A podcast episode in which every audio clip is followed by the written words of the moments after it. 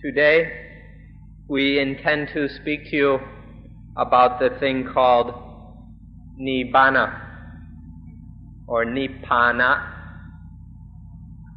Many of you have probably heard of the word Nirvana or Nirvana, which is a Sanskrit word.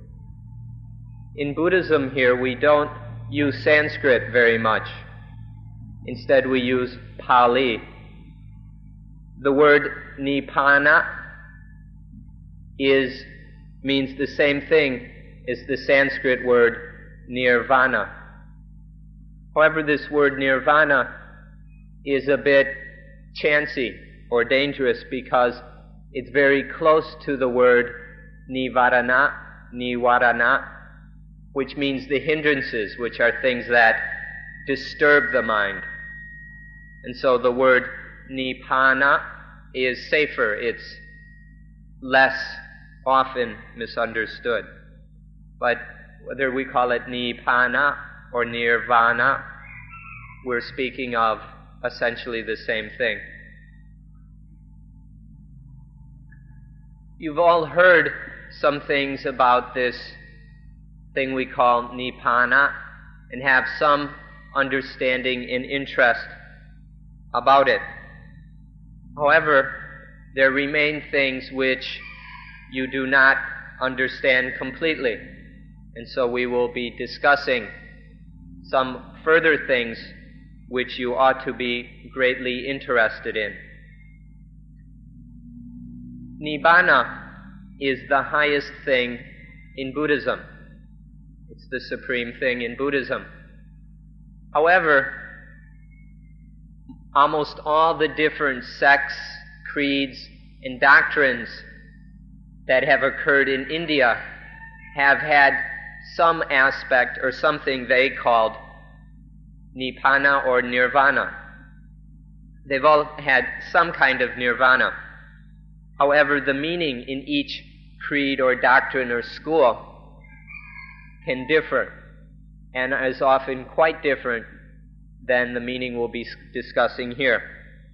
Today, we'll be talking especially about Nibbana, Nibbana in Buddhism.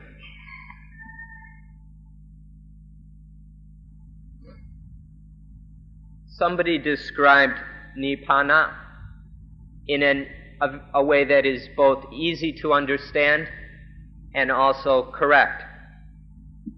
They said that Nibbana is the summum bonum,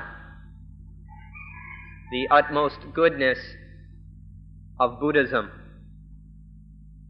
All, all genuine religions, all the different sects and creeds and denominations in India and elsewhere have some one thing, something that is its summum bonum. For example, in Christianity, the summum bonum is to be with God, to be with God in the kingdom of God. And so Buddhism also has its summum bonum, which is nibbana. Without nibbana, Buddhism would not be Buddhism. Or we could say that without Nibbana, Buddhism would have no meaning or value. This is why we study the thing called Nibbana as the, the essence or the heart or the goal of Buddhism. Without this, Buddhism would be meaningless. There's a very important matter which is commonly misunderstood. Many people think that Nibbana means death, that Nibbana is the same thing as death, or that it occurs after death. This is a very grave and serious misunderstanding. If something is truly to be the summum bonum, it must be something that we can get in this very life right here and now in this present life. If we must wait for some other life then it can't be the summum bonum.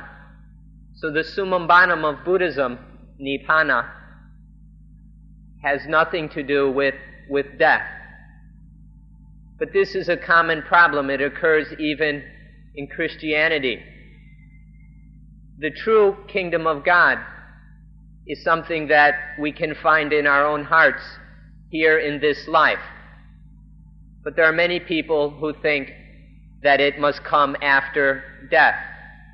And so they have the same problem as those who believe that nibbana means death or happens after death. And so there are some who must wait for the kingdom of God or nibbana until after they die. This understanding is not correct. It's not proper, and it has no benefit for human beings. So whether we call it the kingdom of God, or the summum bonum, or nibbana, please understand that it has nothing to do with death. The same problem exists in both religions.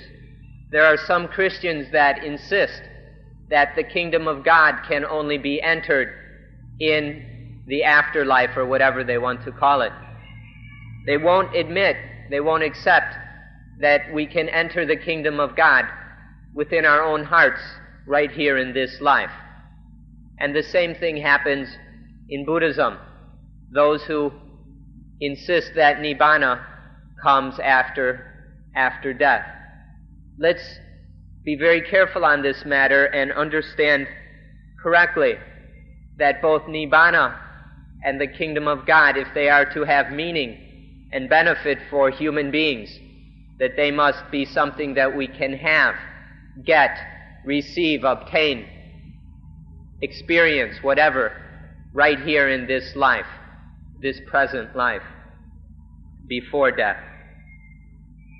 Allow us to tell you in advance a, a little bit ahead of time so it'll be easier for you to understand later that when one enters or penetrates or realizes nibbana, then one at the same time enters the kingdom of God or is at one with God. When the mind is at one with God or enters the kingdom of God, then it realizes nibbana. Please understand this now, it will help you as this talk continues.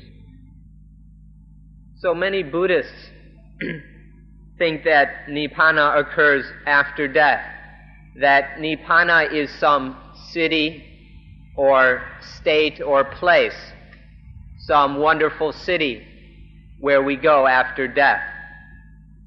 This understanding is both amusing and laughable, and at the same time, very, very sad and pitiful.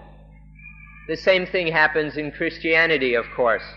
Those who think that the kingdom of God is some physical city or place or kingdom.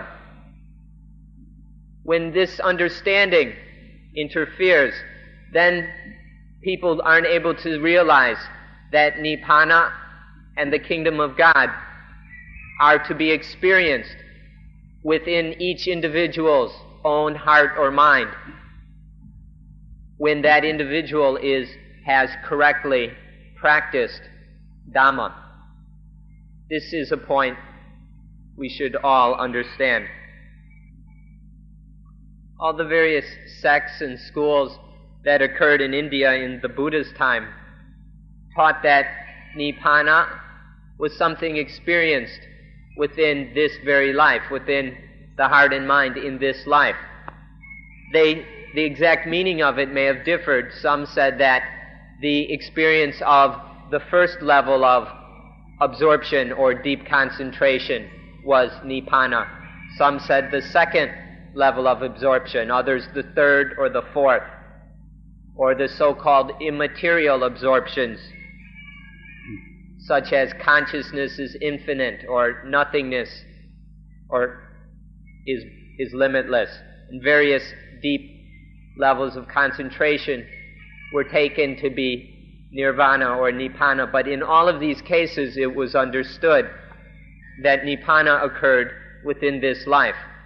The misunderstanding that nibbana was some city or place we went to after death arose later. Another misunderstanding, which is equally pitiful, is one that is very common nowadays. There are many that, that believe that nibbana is something that is out of date or old fashioned or something just for old people. Some even say that it's, it's foolish or impossible nowadays. So there are many who have no interest in Nibbana because they feel it's old fashioned or beyond what modern, or something that modern man should not be interested in. This understanding is very dangerous. It seems that the same thing happens in Christianity where there are many people who think that the kingdom of God is old fashioned, out of date, foolish, even, even stupid. These two mis- these misunderstandings ought to be eliminated and gotten rid of so that we can be interested in the true Nibbana. And so we're going to pull these back into the present, into our own hearts. We're going to we're going to pull Nibbana and pull the kingdom of God into our hearts right now in the present in order to understand, realize, and have these most, these highest things, hmm. Nibbana and the kingdom of God. There are many directions with, from which we can approach this thing, Nibbana. First, we'll look at the word in its literal sense. We'll look at the letter of Nibbana. When we take Nibbana literally, it has the meaning the quenching of fires or the quenching of hot things. Anytime something hot is quenched, is cooled, that is the meaning of nibbana. So, in the physical way, if a physical fire is quenched, is cooled, we call that nibbana. Or if the mental fires, the defilements of greed, anger, and delusion, are cooled, are quenched. We call that nibbana. But in both sense, whether it's physical or mental, we can use the same word. We like, we prefer this word quench. And so please listen to it carefully. The quenching of, of heat, of fire, is the meaning, the literal meaning of the word nibbana. It might surprise you to know that this in the Pali language is a very common, ordinary word. It has, it was originally just a word that children and, and adults and everyone would use anytime something hot cooled off or was quenched. That was the word nibbana could be used, whether it was a physical thing or a mental thing. This is the literal sense of nibbana. So a child might yell out from the kitchen that the fire nibbanad, mean the fire cooled down or went out. Or the child might call out that the soup has nibbanad, meaning the soup has cooled down enough that we can eat it. The meaning of the word nibbana is, has these very common, ordinary, everyday meanings that even a child would know and use. And so we can use it even for material, physical things. So we should, to understand it, we should understand it in this material aspect as well. Or a goldsmith working with gold in his furnace. Then when he took the gold, the molten gold, and poured it out and then cooled it with, with air or with, with water, that gold, that hot molten gold, would also nibbana. It would cool down. So we can use the word in this sense as well. or wild animals that have been recently captured from the forest. animals that still are quite fierce and dangerous. When these animals are tamed or are trained until they become tame, when all that fierceness and danger has been cooled down, then we can say that these animals have been made nibbana. When that the fire of, of wildness and danger has been nibbana, we can use the word in this sense also. So, in the literal sense, these various meanings we've discussed so far all come down to a cooling down, a quenching of fire or of heat. And we've used it so far in a physical, material sense. The meaning, the, the sense, the deeper sense of the word nibbana, we can use it about the mind and about life. And so when, when one's life is, is cool, when one's family situation is cool, we can also use this word nibbana. When our life is, is free of problems and hassles and disturbances and annoyances, then we can say that life is nibbana.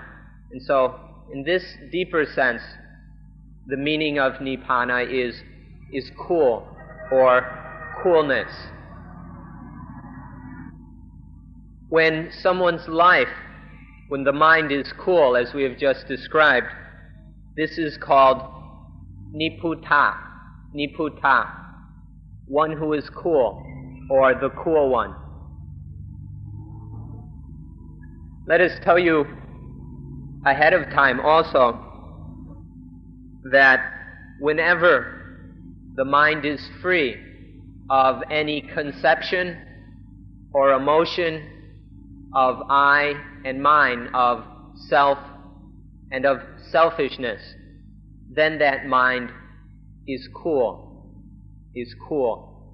But whenever there arises in the mind a thought or an emotion or idea or sense of I, of mine, of self, of selfishness, then that mind becomes hot. So when the mind is free of this heat, it is cool. It is nibbana. And once again, the limitations of language make difficulties for us. So, when we say cool, many people think that this is the opposite of hot. Real nibbana that we're speaking of is not the opposite, is not the partner or the, the mate of, of hotness or heat. The cool of nibbana that we're talking about has nothing to do with temperature. It isn't the opposite or the complement, the correlate of, of hotness or heat. And cool also, in this meaning, doesn't have anything to do with cold. If you were cold, really cold, well, then you'd catch pneumonia mm-hmm. and die. And that's not what we're talking about. The coolness of nibbana is not the opposite. It's not caught up in any of the meanings of hot and cold in temperature. It's a different kind of cool.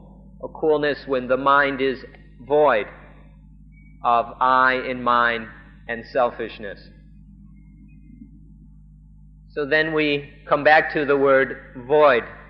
Void that is void of positive and negative, of hot and cold, of all dualisms. Void that is above all of that duality. This is the real meaning of coolness. The real coolness is void. It has nothing to do with hot and cold or with positive and negative. In the Pali texts, it's recorded very clearly that the quenching of the fire of raga, lust, the quenching of the fire of dosa, anger, and the quenching of the fire of moha, delusion. This is Nibbana. So understand coolness in terms of the quenching of those fires of lust, anger, and delusion. Now, let's start over and take a good look at the, the importance of this thing we're calling coolness or, or quenching. If we look at our own lives, we'll see that without the quenching and cooling of, of thirst, of craving, then we would either go crazy or we would die. All the, all the desires and craving and thirst and hunger and fears and worries, all these fires that are coming up all the time each day. If there wasn't any quenching and cooling of these fires, if they, all these fires were burning in the mind constantly, non-stop, then the mind couldn't take it and we would go crazy, or if we didn't go crazy, we would just plain die. This is pointing to the, the very basic necessity of, of nibbana, of quenching in this meaning. That the calming of all that desire and craving and thirst, that, that cooling, that quenching, is necessary if we're not, if we're going to avoid going insane, we're going to avoid committing suicide. So in just this very fundamental way, can you see the importance right here, today, right now, in your own lives of Nibbana? So even if this quenching is just a little bit here and a little bit there, only very temporary or little nibbanas, little temporary quenchings, even so, it is still absolutely necessary for the survival of life. So, if you, if you can reflect in this way, you'll see that for all of us, the quenching of these fires is absolutely necessary. If, for example, hunger, if hunger went on endlessly, continuously, without letting up, without ever stopping, then we would die. If anger was a constant phenomena, continuous in our life, then we would die. Or even if love for our lover, if this love just went on and on and on without ever being quenched, then we would die. For all of us, our, the continuation, the survival of our life depends on, on quenching, on nibbana. If all these fires went on and on and on, we couldn't take it. So it's nibbana that sustains life. This quenching, this cooling, nourishes, sustains life. Without it, life could not continue. If you can see this, you will see how, how important nibbana is, even to those who have no interest in spiritual things. They still need it in order to survive. There are two types of quenching. The first is the quenching that happens by itself, and the second is the quenching that we have arranged that has occurred through our practice of Dhamma. All the things that happen within our lives will quench eventually by themselves. All the harmful or evil or hot things that occur in the mind, these will naturally quench by themselves. Nothing is permanent. So all these things will eventually come to a quenching, a cooling of their own. but sometimes if the things, if that doesn't happen soon enough, or if we have enough wisdom, we can, we can be aware of the possibility to quench these things through our practice of Dhamma. Please note the difference between the two kinds of quenching we can study the meaning of Nibbana right here, now, today, in our own lives. We can just take the ordinary experiences of our lives and use these as a way to explore what Nibbana is.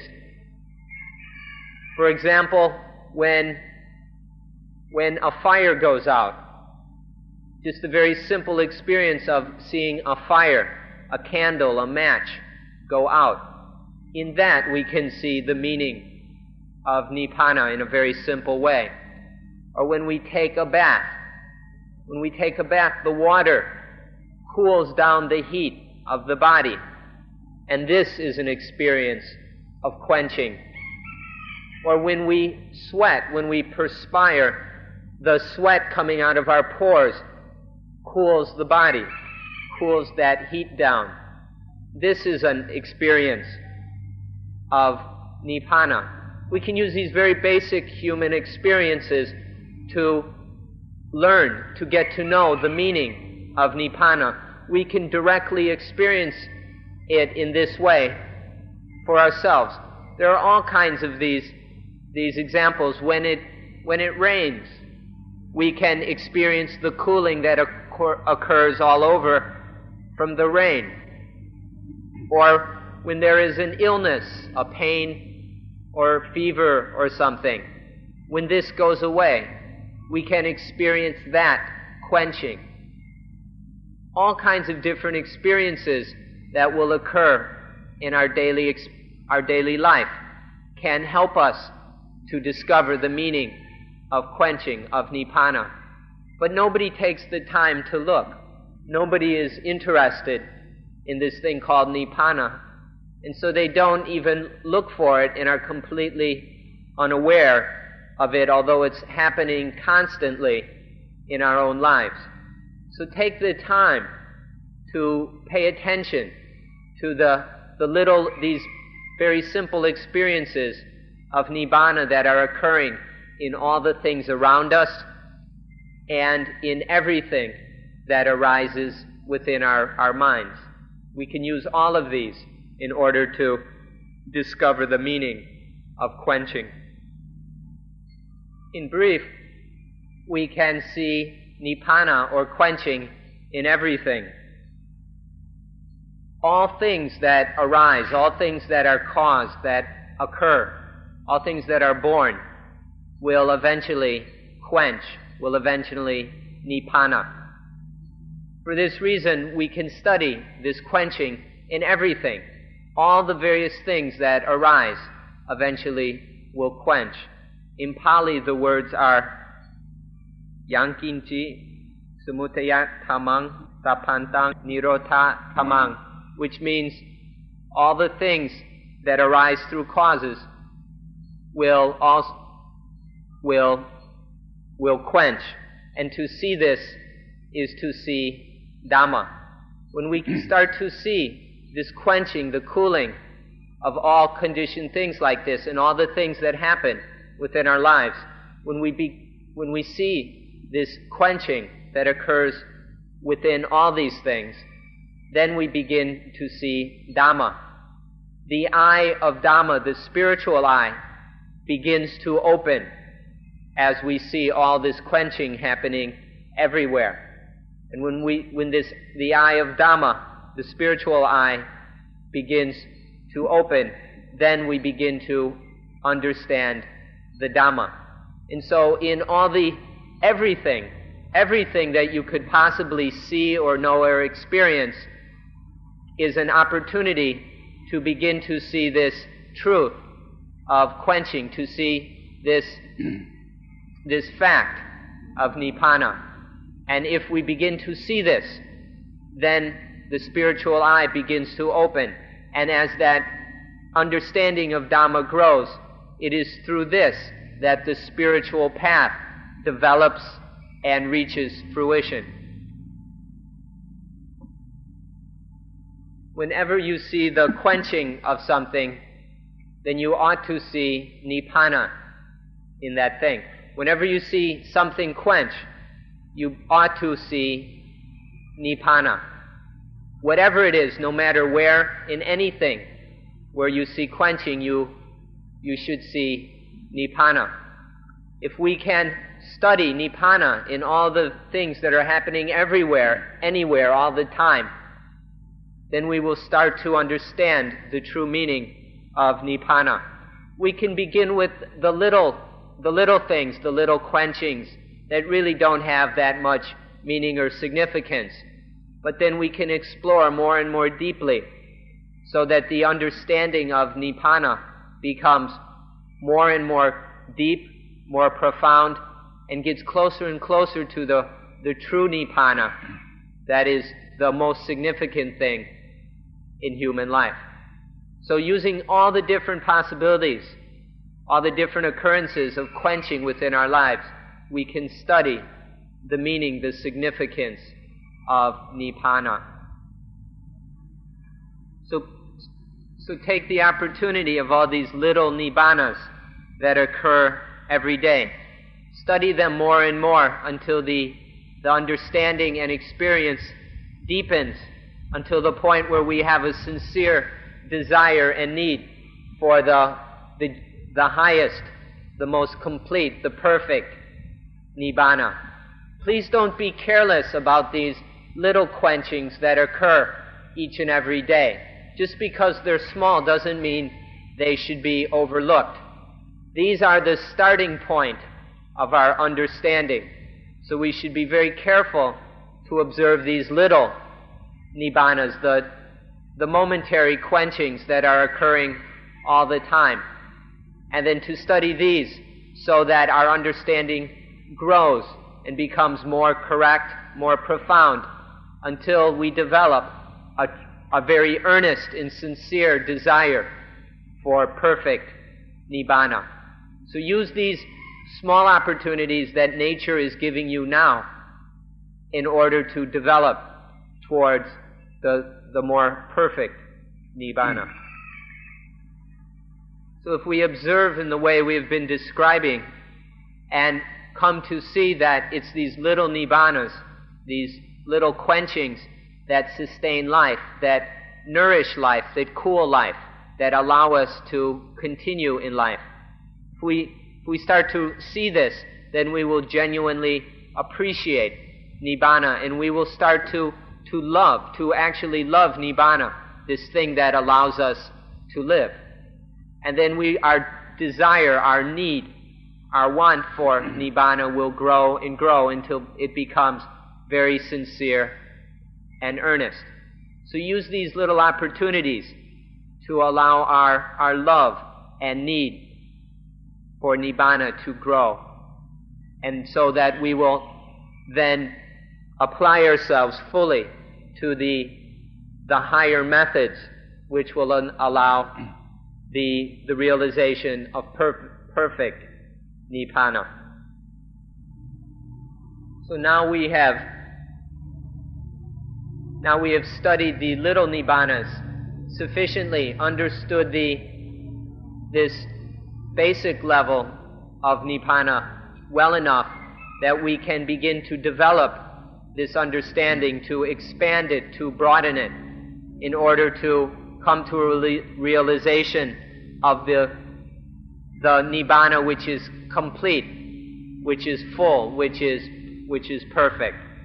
So please take this beginning level of study now and expand it towards a deeper realization. Please study this matter very, very carefully. The first thing we need to, to understand is what we call dukkha or tukka, suffering, mental suffering. If we don't understand this thing called tukka, then it's hopeless. It's impossible that we would ever understand nibbana. So let's begin by understanding what is meant by, by tukka, suffering, so that we can also understand nibbana. As we said earlier, nibbana is the quenching of dukkha. But if we don't know dukkha, then how are we going to know that quenching. Or if we don't know what dukkha is, well then what there's no meaning. There isn't any real quenching for us if we don't understand what dukkha is. So then let's look into the matter of dukkha. Let's explore, examine the dukkha that is occurring, the suffering that's happening in our own lives today and every day. in our normal daily lives in order to understand dukkha sufficiently that we can also understand the quenching, the nibbana of that dukkha.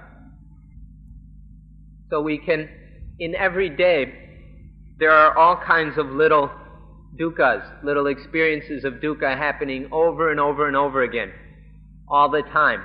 These little experiences of dukkha are happening over and over again. And so there are a lot of these little things that are dukkha, that are suffering. And so we can get to know these.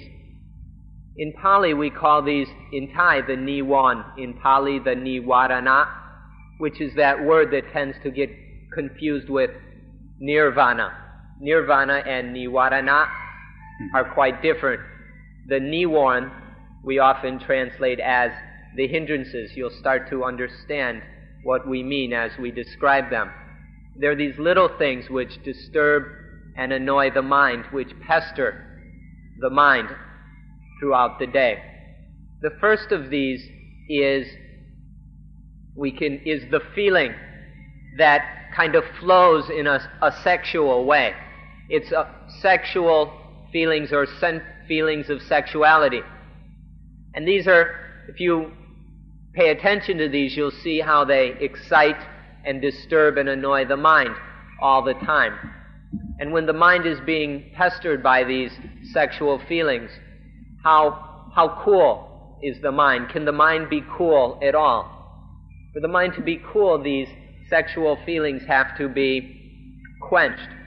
And so this is the first example, the first of the nivarana. The second one is dislike, aversion, ill will. It's when we don't like anything. We don't like this, we don't like that, we don't like this person, we don't like that person it, this feeling becomes so so stupid that we don't like anything. We don't we don't really know what it is we don't like. There's just this feeling of dislike, of aversion. When the mind is being pestered like this, annoyed by this feeling, it's not at all comfortable or peaceful.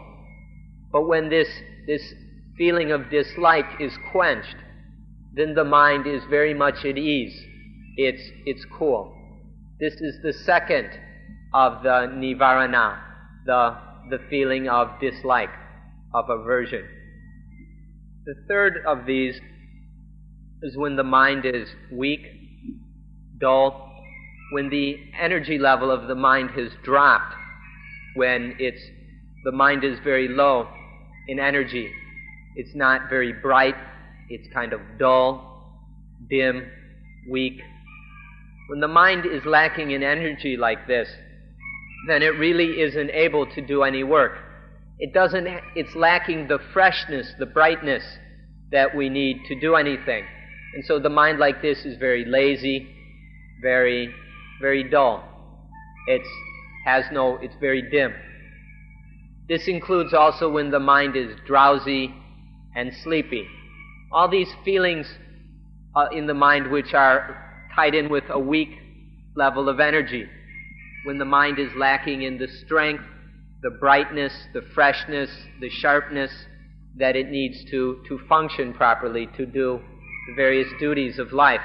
This all makes up this third nivarana, when the mind is dull, weak, dim, drowsy, and so forth.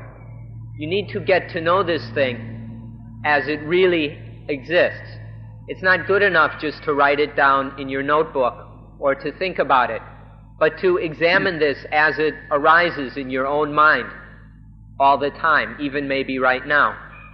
Get to know it as it really exists, and then you will be able to start to, to see how it quenches as well. The fourth one is the opposite of the third. It's when the, the energy in the mind is causing the mind to scatter, to disperse, to reek out. It's a bubbling, bouncy, scattered, distracted mind that's bouncing all over the place, running all over the place. When the mind is dispersed and distracted like this, it's unable to think, it's unable to work. It can't do anything properly because its energy is, is going off in all directions. This is something that, of course, is occurring to all of you constantly. And so it's time you got to know it and really studied what it is like. So the fourth of these is this dispersion, this distracting, this scattering of the mind and its energy. The fifth nivarana or hindrance is uncertainty. Uncertainty or doubt or suspicion.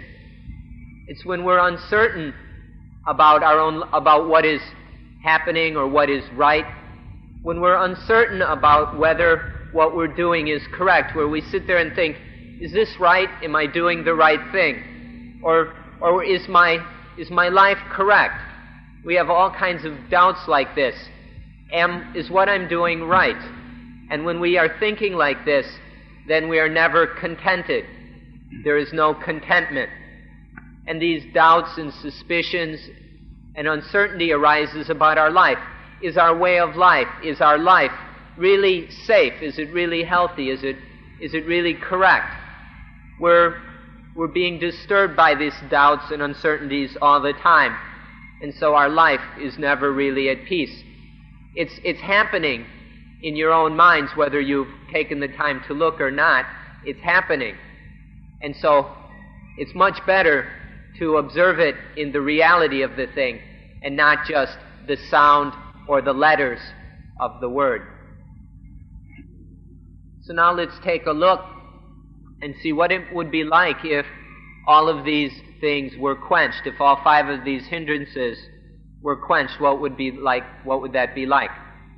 If all five were completely quenched, so in, in one moment there were none of them at all, then nibbana, nibbana would appear, would manifest automatically, spontaneously by itself. When all five of these hindrances are quenched, then there is nothing but nibbana, the mind is, is cool, is quenched. Now, if we want, we can just let these things quench by themselves, but that may take a while, and we may not be able to put up with all the, the hassle and discomfort while we're waiting. It's really not enough to just wait for them to quench by themselves. And so we need to do something about them. We need to quench them through our own practice. There are various methods for doing so. And this is why we practice mental cultivation. This is why we train and develop the mind, or one of the reasons, in order to quench these, these little fires or hindrances. Through the correct practice of, of concentration or tranquility meditations, through the correct practice of things like anapanasati, mindfulness of breathing. Through these, using these mental development techniques and methods, it is possible to quench these nivarana, these hindrances. And then when that happens, there is an experience, a little temporary experience or taste of nibbana. These little nibbanas are the result of correctly practicing mental development. They're, and within them is the correct meaning, the real meaning of nibbana, even though it's just little nibbanas, not the, the perfect and complete nibbana, but still it has the same meaning. An interesting thing about these nivarana is that they can arise without any external concern encouraging them or stirring them up. It's not necessary for there to be some external object of these, these hindrances. You can observe this easily sometimes when you're in bed about to fall asleep, where these nivarana will just come up from inside us without any real objects being there to stimulate them they can just come up from inside because their, their causes are internal. This is a very interesting thing about them. Exactly How that happens we'll discuss at another time. But you can see how these nivarnas, these hindrances, can happen without any external object. And when you understand this, you'll see how, how easy it is for them to occur and how that they're happening so often. These nivarnas are just little things, little disturbances and annoyances of the mind which bring about little bits of dukkha. It's, it's dukkha, it's suffering, but on a very low level. It's annoyance and that. Because they're coming from within. It's not, it's not any big, heavy duty thing because they're just arising from within. And there isn't necessarily an external object. So we also need to move on and examine the, the stronger, the heavier suffering that arises from the defilements. The defilements are much stronger, much more destructive, and bring about much more torment and suffering than the little nivaranas. The nivaranas are like half, half grown or half complete, but the, the kilesas, the defilements, are, are full blown. They're very powerful. So we need to study these as well because they bring about much suffering in our lives. We've already talked about them before, so you should understand them already. We'll go into them just a little bit. The first is raka or lopa. It's, it's wanting, desiring to get into hold and clutch and, and, and hug and all that. That's the first kind, wanting to pull in, grasp, to bring in. That's the first kind, greed and lust. The second is tosa hatred, and kota, anger. This is the opposite. It's wanting, it's disliking, wanting to knock away, wanting to get rid of, wanting to destroy. And then the third is moha. It's where we don't know what's going on at all. We're confused, we're deluded, and it's like the mind running around in circles. So there's the pulling, gathering, sweeping in. There's the pushing and knocking away and then the running around in blind, confused circles. These are the three kinds of kilesa. These are big, heavy things now that are happening. If we're going to understand Nibbana, we need to understand these aspects of dukkha. So take a look at these things as they occur. Get to really know them. If you don't understand these defilements, then you'll never understand Nibbana. So please pay attention to these defilements, and then you'll be able to get an idea, to, to imagine what Nibbana is. When we say to know and understand these three defilements, we mean to experience, to have a, a direct, personal, penetrating experience of these things. That means when they happen, really feel it, not just think about it or remember it a few minutes later, but really experience it. And when you have this direct and penetrating experience of these three defilements, you'll see that they're fires. Experience how hot, how burning these things are. And then when you experience that, then you'll see how when those fires don't exist, when they have been quenched, then you'll, you'll see how cool how peaceful, how, how right Nibbana is. If you don't understand these fires, these defilements, it's, you'll never have any clue about Nibbana. You, Nibbana is the quenching of dukkha. So we have to have a, a very full, a very clear understanding experience of these defilements. They're happening anyway. So why not just ex- see what they're like and get it over with so that you can understand what's, even, what's better the, the quenching of these things, the coolness of nibbana. There's an other, another aspect of, of dukkha which nobody ever talks about. They, they don't talk about this thing. It's maybe because it's, it's very profound or, or very subtle. but we'd like to talk about it now. There's the, the, what happens whenever these defilements, whether lust, anger, or delusion occur, whenever they happen, they, after they have passed, they build up each time they contribute to a, a familiarity with these things or a tendency for them to happen again. Each time a defilement occurs, it builds up the tendency for that defilement to reoccur. This, these tendencies pile up, they build up in the, the depths of the mind, or what we could maybe call the substratum of the mind, the basic, the foundation levels of the mind. These, these tendencies develop, and so it becomes easier and easier for the defilements to occur because these tendencies become deeper and more set, these patterns solidify. This is a very a much more subtle thing, and so it's often not talked about, and people don't pay much attention to it. But to understand dukkha, we have to understand how this aspect of defilement works as well. It's more subtle, but you can see how it happens.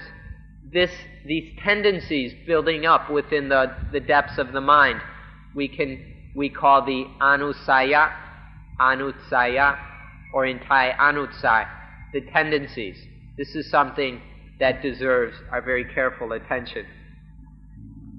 We need to, I've been instructed to find a very easy word that's easy, easy for you to understand and remember that carries the meaning of a familiarity that returns very quickly or very easily. Meaning, once the mind is familiar with a particular defilement, that defilement returns or is, is recaused very easily, very quickly. These are kind of hab- habits of mind, but I think the word tendency, these tendencies of mind, captures the meaning sufficiently. That once the mind, each that mind becomes more and more familiar with each defilement, then that defilement occurs more and more easily. It returns more and more easily. This is what we can call the tendencies, the anutsaya. Now, as we build up, as we deposit and pile up these, these tendencies, they build up a pressure. They, as all this gunk, this junk is deposited in the mind, it starts to bubble and ferment, and it builds up a pressure. And as this pressure builds, it's very easy for that pressure to escape, to, to flow out, to shoot out. And so if, if there's any external concern or object, for then it will shoot out in a complete form as lust, anger, or delusion when there's an external object for it to shoot out at to flow out at. When there's no external object, it will just kind of ooze out, seep out, or bubble up as the nivarana, which aren't as full or complete as the defilements, but are still suffering nonetheless. This is a very important secret of what's going on in the mind, how these tendencies pile up and bubble away, ferment away all this gunk and scum festering in the mind. And then if there's, it either shoots out at the external objects or kind of bubbles up as the hindrances, the nivarana. Now, when the when this this fermenting in the mind shoots out at a specific object, we call that the asava. The asava is when that pressure shoots out, it bursts out. That is that flowing out of this, that junk, that filth in the mind is called asava. If, when it first occurs, if it's primarily stirred up by the object, we call that kilesa or defilement. But when it's more coming out of this, these tendencies within the mind bursting out. We call that asava or the outflows. So these are aspects of what's going on in the mind. We need to understand all of these aspects, the, the nivarana, the hindrances, those, those more subtle, incomplete, more vague feelings. Then the, the full blown, the full form defilements of greed, greed and lust, anger and hatred, and delusion. Then the tendencies, the anussaya, anusaya, that build up in the substratum of the mind, and then that shooting out, that flowing out of the asava. If we understand all four, nivarana, kilesa, anussaya, and asava, then we will completely understand what we mean by fire. We, this is the aspects of the fire that's burning the mind. These nivarana, the hindrances, although they're small, they're happening all the time. And no matter how small they are, they're still hot, they're still suffering. And then the, the defilements, they don't happen as much. The nivarana are happening all the time. The kilesa, defilements, aren't happening so often, but when they happen, they're, they're heavy and they're really hot. And then there's those anussaya where we, we store up that heat so that it's, it's ready to shoot out, to, to bubble out, to burst out. And so there are, there's these aspects of all this heat, all this, this fire. Please, please, please, please understand what these things are. What understand, get to know really deeply, completely, perfectly what nivarana is, what the hindrances are, what kilesa is, what the defilements are, what anussaya is, what the tendencies are, and what asava is, what the outflows or cankers are. Please, please really get to know these. Really clearly, profoundly, and completely, so that you will be able to also understand Nibbana. So we come to dukkha or tukka. The meaning of dukkha is, is very broad, but it always comes down to torment. The meaning of dukkha can be summarized as torment, some aspect or another of torment within the mind. This is dukkha. So these hindrances, these nivarana, how do they torment the mind? The kilesa, the defilements of greed, hatred, and delusion, how do these torment the mind? The anussaya, the tendencies, how do they torment the mind? These, these things that make it so easy for defilement to occur. None of us want to feel greedy. Nobody likes to be angry or stupid, to be afraid, to feel lonely. We don't want to feel like this. We don't like to worry. But because of these tendencies, it's so easy. It just, because we've built up this familiarity, these habits, patterns in the depths of the mind, it's just so easy to get angry, easy to be afraid. It, it just happens so easily. Can you, how does, how does this easiness, this tendency, torment the mind? And then those, the asava, that flowing outward which becomes defilement again, that flowing out that turns into either anger or, or greed or fear or worry, whatever.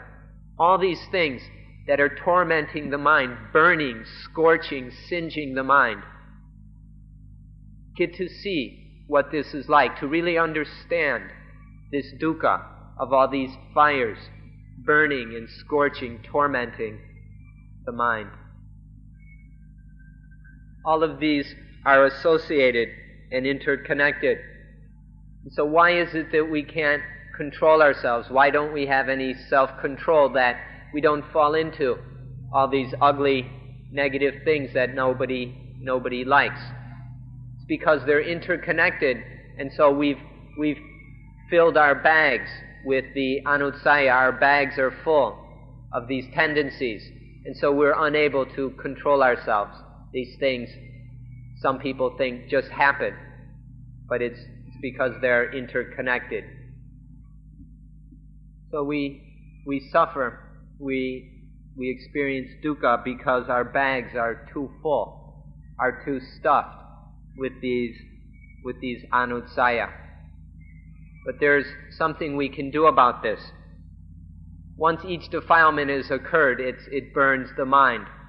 But what we can do is by practicing correct mental development, both concentrate of the concentration type or the concentration aspect along with the, the insight aspect that sees into the reality of things. Through correct mental cultivation, especially mindfulness of breathing, what we do is we, we poke a hole, we punch a hole in this bag, and then drain off the tendencies.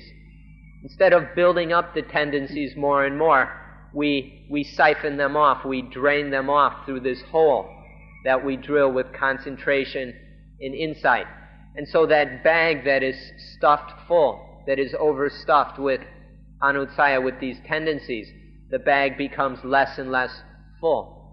And as it empties, there's less and less of these, these outflows.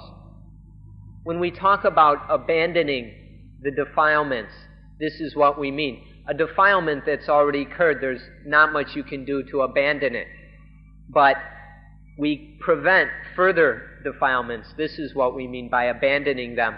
By draining off the tendencies, then this lessens the possibility of further defilements. And as insight deepens, as the understanding of Dhamma deepens, that hole becomes bigger and the tendencies drain out more quickly. And so the defilements arise less and less. This is the quenching of the defilements. We quench these anusaya, and then we quench the asava that's shooting out, and then the, the defilements and the nivara, the hindrances are quenched as well. Whether it's to the level, this just through correct practice, this continues. If we do mindfulness of breathing correctly, this, this draining off of the tendencies develops further and further, whether to the level of sotapanna or sakadagami or anagami or, or arahant. Whether the stream enterer the once returner, the non returner, or the, the perfected human being. These are levels where the defilements have been drained off more and more and more, where suffering has been quenched more and more. So the quenching of all this dukkha, of any aspect or in all aspects of dukkha, this quenching is the meaning of nipan or nibbana. This is, this is the most important thing in Buddhism. We encourage you to, to remember these Pali words. The meaning of the Pali words is, is very special, very concise, and we, you're better off if you can remember the Pali words and learn their complete meaning. Because when we translate them, much of the meaning is lost. It's much easier to understand the Dhamma when we learn these Pali words because they're, they capture the meaning just right. They're, because that's what they were created to do. Whereas once we translate them, much of the meaning falls apart. So, for example, the word tukka or dukkha. It's much better to learn this word, to take the time to learn the word and, of course, its meaning instead of translating it because the word suffering doesn't capture the full meaning of dukkha or unsatisfactoriness, dissatisfactoriness. These translations are only partial, and so they're insufficient, and they'll be an obstacle to you understanding these words, the meaning. So, so learn the Pali word, learn the word dukkha, because it means much more than suffering. We can, for example, there are three, as, three basic aspects to dukkha. The first is the tormenting of the mind, the, the experiencing that tormenting occurring in the mind. That's the first aspect. The second aspect of the word dukkha is the characteristic or quality of, of tormenting, of torment that exist. This is the second aspect. It's not exactly the same. And then the third is that which leads to, that which brings on torment. Dukkha. Dukkha has these three aspects. So it's best to learn the Pali word and its complete and correct meaning. For example, if we say this rock is suffering, you'll think we're crazy. If I say this rock is suffering and we speak in this way, nobody will understand. But when we say the rock is dukkha, mm. if you understand what the word dukkha, then you'll know that we mean this rock here has the quality of dukkha within it. And so if we attach, if we cling to this rock as my rock, or I am this rock, or it's my rock, then that is dukkha in meaning in the sense that it brings on dukkha. So there's dukkha. Something is dukkha, or it has the quality of dukkha, or it brings on dukkha. When we say dukkha, it has, can have these different meanings. You have to understand them all to be able to understand the language of Dhamma. This complete quenching of dukkha is the meaning of nibbana. To have a full understanding of nibbana, we must have the full understanding of dukkha. So it's something is dukkha, it has dukkha, it's an experience of dukkha. It has the characteristic of dukkha and brings on dukkha, leads to dukkha. So it all comes down to that nibbana is the quenching of the heat of kilesa, and that's enough. So please pay attention to nibbana, be interested in it as the thing that cherishes life, that nourishes, sustains, supports, cherishes life. That without nibbana, life couldn't go on. This is what allows us to live, the quenching of these fires. This, this is nibbana. We, we hope you'll be very interested in it. Pay careful attention to it because this is where the story ends with nibbana. And so the story ends.